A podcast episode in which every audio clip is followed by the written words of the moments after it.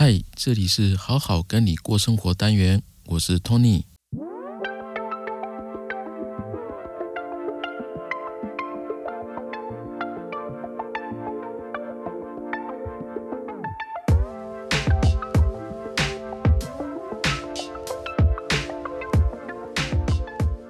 嗨，大家最近过得怎么样呢？呃，我最近看了一本书，叫《冰山在融化》。它是讲一群住在冰山的企鹅呢，有一天呢，其中有一只企鹅，它发现他们的冰山正在融化，然后它很快的赶快把这个信讯息哈，赶快告诉身边的企鹅，然后也通知了国王。可是刚开始没有人相信他，这个冰山这么大，怎么可能会融化呢？然后后来有其他的企鹅就陆续看到说，哎，真的哎，冰山真的在融化了，怎么办？怎么办？然后他们就聚集起来开始讨论。有一些企鹅呢，就想出一个办法，说好，那我们要去找其他可以生活的地方。那他们就准备好，然后集结起来，为了这个自己的家人，还有这个企鹅王国里面的所有企鹅哈，然后出去去找新的地点。可是呢，这个企鹅王国以前就有一个传统，就是说，哎，自己的家人，你的家里的成年企鹅哦，他要自己为家人去找食物。那别人呢是不会帮你找的，就是你自己家要自己顾。那他们走到一半呢，这些探险队的这些企鹅走到一半就想到这个问题，他说怎么办？我的家人会饿肚子啊！所以呢，有一些企鹅就是觉得啊，我还是回家好了，因为我不能让我的家人饿肚子，所以很多企鹅他就放弃。可是怎么办？如果大家都回去顾好自己家人的肚子的时候，就没有人去探索啦，那怎么办呢？所以呢，第一个发现冰山在融化的这个企鹅呢，就又把大家召集起来，说：呃，我们应该要怎么办？怎么办？他想出一个办法，就是说，我们这群人去探险，那其他留下来的公企鹅可以帮我们的家人去寻找食物，这样呢，让那些出门探索的企鹅的家人们就不用饿肚子啦。那也让这些企鹅呢，可以安心的出门去探索。那这本书呢，其实是在谈论逆境中怎么样去带领变革的一本很经典的书籍啊。那它只是把这个企鹅拟人化。那我想到，呃，为什么讲这本书呢？其实我想到，在疫情的情况下，最近又是延到六月二十八嘛，然后学校呢也是停课到暑假后，如果没记错的话，其实我们可以。转个弯去想哦，就是疫情对我们来说也不全然有害，当然对健康是有害的。但是我们可以换个角度去想，我们可以怎么样去共同面对啊？那只要大家可以一起去看一看我们到底该怎么办的时候，似乎就会从中找出一些新的可能性。一开始我们也可能真的哈，真不知道要怎么样去做比较好。可是慢慢的我们。去聚焦在共同面对，去寻找一些办法的时候，我们就会从中发掘一些新的不一样的讯息，然后一起的去讨论。在讨论的过程当中呢，慢慢大家也可以稳住自己，然后也稳住彼此。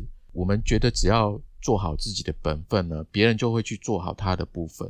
那这样的话，小至家庭，大到整个社会，它就会有一个比较安心的状态。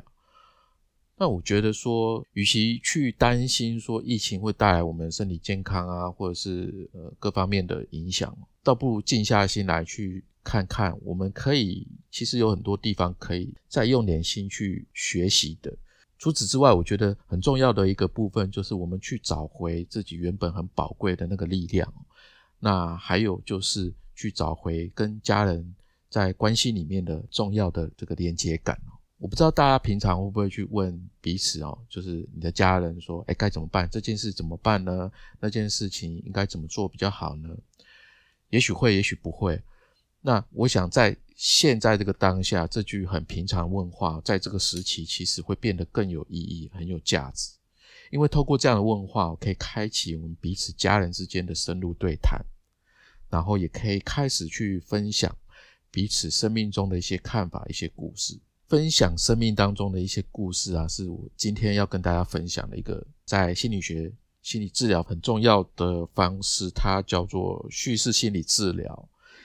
那我会透过几个几个案例，然后还有呃这个叙事心理治疗的一些重点跟大家分享。我们在我们的家庭关系当中，在我们的亲密关系当中，或者是在亲子关系当中，我们可以怎么样用这样子的方式呢，去跟我们的家人把关系变得更亲密？好，我这边就分享几个小故事。第一个是呃他在讲外遇的这个叙事疗法怎么样帮助外遇的受害者度过很伤痛的时期哈？因为外遇我们知道呃不管是男生女生哦，其实。都会有一些情感上面的创伤，因为它会直接摧毁彼此之间的一些信任感跟安全感但是在这个叙事心理治疗里面，有一件事情很重要，就是说别人不会是解决这个问题的主导者，反而是自己，自己是这个问题的主人。要解决这个问题，取决于说你怎么想、怎么做。那叙事疗法它很很重要的是说。它不会去急着解决问题，而是耐心的让你自己讲出来，讲出你内心的想法，对这件事情的感受。那有一对夫妇，他是这样子，他们结婚了大概十二年左右，然后有小孩，两个人感情其实非常好。可是有一次呢，那先生他去参加一个饭局，那这个饭局呢，酒酣耳热之下，他也跟。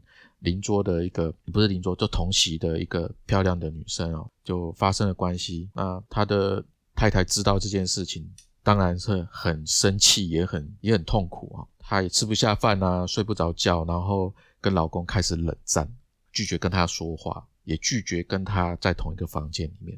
那当然，这个先生是一时兴起，他不是故意故意要去找小三的，那只是。没想到他要付出这么大的代价，那相对的也影响到他他们的小孩子。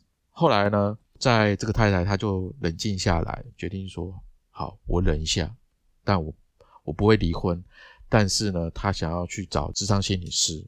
那他帮助的一个方式哦，我觉得蛮有意义的，就是说他对这个太太说：六十岁的你想和现在的你说些什么呢？那为什么要这样问哦？其实就是。人在伤痛里面，是因为我们专注在这个事件当中，所以我们就会在里面钻牛角尖。问这个问句呢的用意，就是把自己抽离这个当下，放到一个更远的将来，然后回来看自己，然后去从中寻找说目前可以继续走下去的这个生命的一个力量。后来他就这个太太就找到了，他说是孩子，虽然他现在很痛苦，可是。他要努力的把夫妻的关系弄弄好，因为他希望将来孩子在结婚的时候啊，他跟他爸爸是可以一起出席的，然后一起笑着呢，可以给自己的孩子祝福，而不是像仇人一样，如果爸爸去，妈妈就不去，或者妈妈去，爸爸不去，他不能让孩子在这个重要的时刻呢承受这样的痛苦。那太太呢，就是很肯定这件事情，带给他有支持的感受。所以呢，他也跟他自己的先生分享了这件事情。那先生呢也很惊讶，他从来没有想过这样的事情。所以呢，他们就呃一起努力，想要改变的变得更好，去改善他们自己的关系。也许呢，我想一般的听众不太会遇到外遇的事情啊，我我希望不会遇到。那也许你们可能只是关系冷淡，或者是感情的确也不错，或者是也没有太好，也没有太坏。不管如何呢，叙事心理疗法它很重要的一件事情就是聆听、专注，还有珍惜，还有好奇，这是它的叙事精神的秘诀。所以呢，如果要改善关系呢，你用叙事的方式哦，有一点很重要的就是，当对方在说在说自己的故事，这个讲故事的意思，并不是说哦，他真的有一个什么童话王国的那种故事啊或事件，而是单单他正在分享。他的经历的时候，另外一个人要专注的去听，因为呢，对方在知道你在听的时候呢，就代表他知道你在乎他，相信他，所以呢，这会给他一种安定、放心的感觉。不然的话哦，当一个人在听，另外一个人没有在听，那这个房间里面呢，只剩下一个人，就很像婚姻里面、关系里面剩下一个人。理想的婚姻状态呢，就是让家成为一个避风港。不管是先生或者是太太，其实都应该知道说，我们无论如何在外面发生了什么样的事情，遇到什么样的事情，回到家都是有人愿意听我们自己说话的。那男生跟女生很不一样，男生就是逻辑思考的动物嘛，所以当女生在讲讲一些事情的时候，那男的就会噼里啪啦就开始给建议啊，干嘛的？然后就会很容易吵架，这个我们在很多集其实都有讲过，所以所以我们不能期待男生呢自己会改变。我会建议女生，当你一开始要讲的时候，要让男生确认你想要什么样的反馈。简单说，你可以跟对方说：“我现在只想要讲给你听，不需要你的建议，你听就好了。”那男生就会知道说：“哦，好，我现在就听就好了。”那男生呢，要等女生讲完的时候，问一下，就是说你现在呢是要我继续听呢，还是要我给你建议？虽然这听起来有点傻哦，但是这是一个很好的方式。也就是说，当你们在还没有这样的默契之前，你们透过这样子的应对方式来做确认，双方需要的是什么？我想久而久之，你就根本不必问这样子的问题了，因为你们已经有一定的默契。因为为什么呢？为什么会吵架呢？因为前面有讲过嘛，叙事的精神，每个人都是问题的主人，也只有自己知道怎么样解决这样的问题。你只是需要一个出口，需要一个人可以专心的听你分享这些事情。如果你贸然的给意见呢，当然对方会心里不舒服的。所以认真的听对方讲的任何一件事情，你把它当做在讲故事，在听故事，其实就是对他最大的一个支持了。那有一个。故事是这样子，他是一个先生，他他说他太太从来不认真听他讲话。有一次呢，他在工作上面遇到了很大的挫折，遇到不公平的对待，然后跟长官吵架，但是呢，他没有人可以跟他。说这件事情，所以他就回家想要跟自己的太太讲。可是呢，他讲一讲呢，他太太连头都没有抬，他坐在沙发上面啊，一边看电视一边就回他说：“那肯定是你做不对啊，对不对？那对方一定是针对事情，怎么会针对你呢？你不要再这么冲动，万一啊被炒鱿鱼怎么办？那我们家庭就没有收入了，这样对吗？”那先生听到这个就觉得被泼了一盆凉水哦。心都凉了，这样子，因为他感觉到自己被否定。可是因为因为是家人嘛，本来这个先生是觉得家人是最可靠的，结果呢，反而被最可靠的一方去否定的时候，他整个人大受打击哦。所以呢，听故事非常重要，而不是讲解故事当中的问题。那我们一旦搞清楚这个重要的原则的话，我相信我们每一个人在家里面沟通的话，甚至到对外面。的沟通话，其实都会变得更好。那讲到这里，我会觉得说，为什么我们在谈恋爱的时候，感情会这么浓密，那么轰轰烈烈哦？有的人会这样子嘛？应该谈谈恋爱应该不会平平淡淡的。可是为什么一旦结婚之后，反而就不会这么认真听对方讲话了呢？我们在。谈恋爱的时候，我们眼睛会看着对方，会听对方讲话，哦，用眼神来传递爱的能量。可是我们在结婚之后，就就很容易低头做事情、划手机，然后一边跟对方讲话，心不在焉的。到底为什么呢？感觉感觉像是恋爱的时候专注度是百分之两百，甚至到一千，然后结婚后的专注度呢，就只剩下五十趴。我想我们可以想一想这个问题哦。那在倾听的部分呢，就听对方讲话的部分哦。也有人遇到这样的状况，你肯定会讲说：“我想要听对方讲啊，可是他都不跟我讲啊，那这样子的话怎么办呢？”那我觉得是说，可以，如果我们想要让对方开始讲，愿意讲，有一件事很重要，就是要去了解说他不想讲背后的原因是什么，怎么样才会让他想讲呢？有一点很重要，就是我们常常忽略的，就是环境，我们要怎么样创造一个可以对话的气氛。然后还有一个可以专注对话的一个空间啊，我觉得这个很值得我们去思考。在一个关系里面哦，珍惜跟好奇其实都很重要，因为每个人的故事啊都是很宝贵、很独一无二的，所以我们要明白它的存在其实是很有意义的。因为你想嘛，茫茫人海，人这么多，为什么你会跟他在一起呢？所以他讲的话，他的存在是有意义的。在叙事里面呢，有一种技巧叫做解构，它的意思呢，就是不以主流的文化标准去衡量、去看待问题。然后以尊重的这个角度呢，让夫妻双方可以看到自己的价值，发挥自己的特色。也就是说，把关注的焦点呢拉回到彼此是否舒服跟满意的状态就可以了。因为举例来讲啊，有一对夫妻呢，他是女主外男主内，因为先生他在性格上面比较温和，做事比较细心，所以他当了全职爸爸。那他的太太呢，非常会赚钱。能力很强，而且在他们结婚前呢，太太的生意已经做得非常好了。那所以他们在商讨之下呢，就是用这样的方式来一起经营他们的婚姻、他们的家庭可是周遭的声音就是有时候会酸他们嘛，就酸这个先生呢，说：“哎，怎么当全职爸爸啊？你们太怪了，或者怎么样啊？”就是会开玩笑的，或者是真的酸他们哦，就是不理解他们的方式，就是不符合目前社会的主流价值嘛。那连带的，他们自己都觉得，哎呀，我们这样子做是不是不对啊？是不是太怪了？他们就去找这个智商心理师。那当然，这个心理师就告诉他们，你们觉得怪或者是不符合主流价值呢，不代表等于坏。所以呢，只要你们自己觉得舒服满意，那就没有问题啦。那可是要突破这样的主流文化的束缚哦，其实需要很大的勇气跟力量。因为有的人就是会很在意别人的眼光嘛，所以他们。就不太敢放开的去自在的生活，所以这时候两个人彼此互相珍惜这样子的相处模式哦，就非常重要。要让对方去觉得说，呃，我自己是很有价值的，感到有价值的人，他就会在关系里面得到足够的力量，这样子呢，就会发挥比较积极、比较快乐的这个影响力呢，让彼此的关系带到一个更好的方向。更好的品质，所以珍惜是非常重要的。另外一个是好奇，在婚姻里面，好奇也很重要。什么是好奇呢？比如说，你最近好吗？今天过得怎么样啊？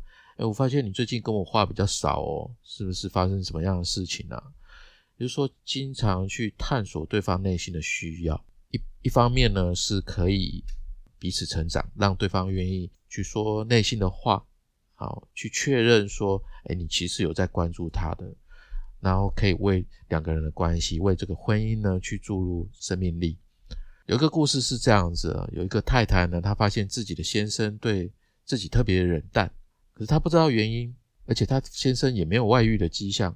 那所以呢，她就硬拉着的她的先生呢一起去做智商。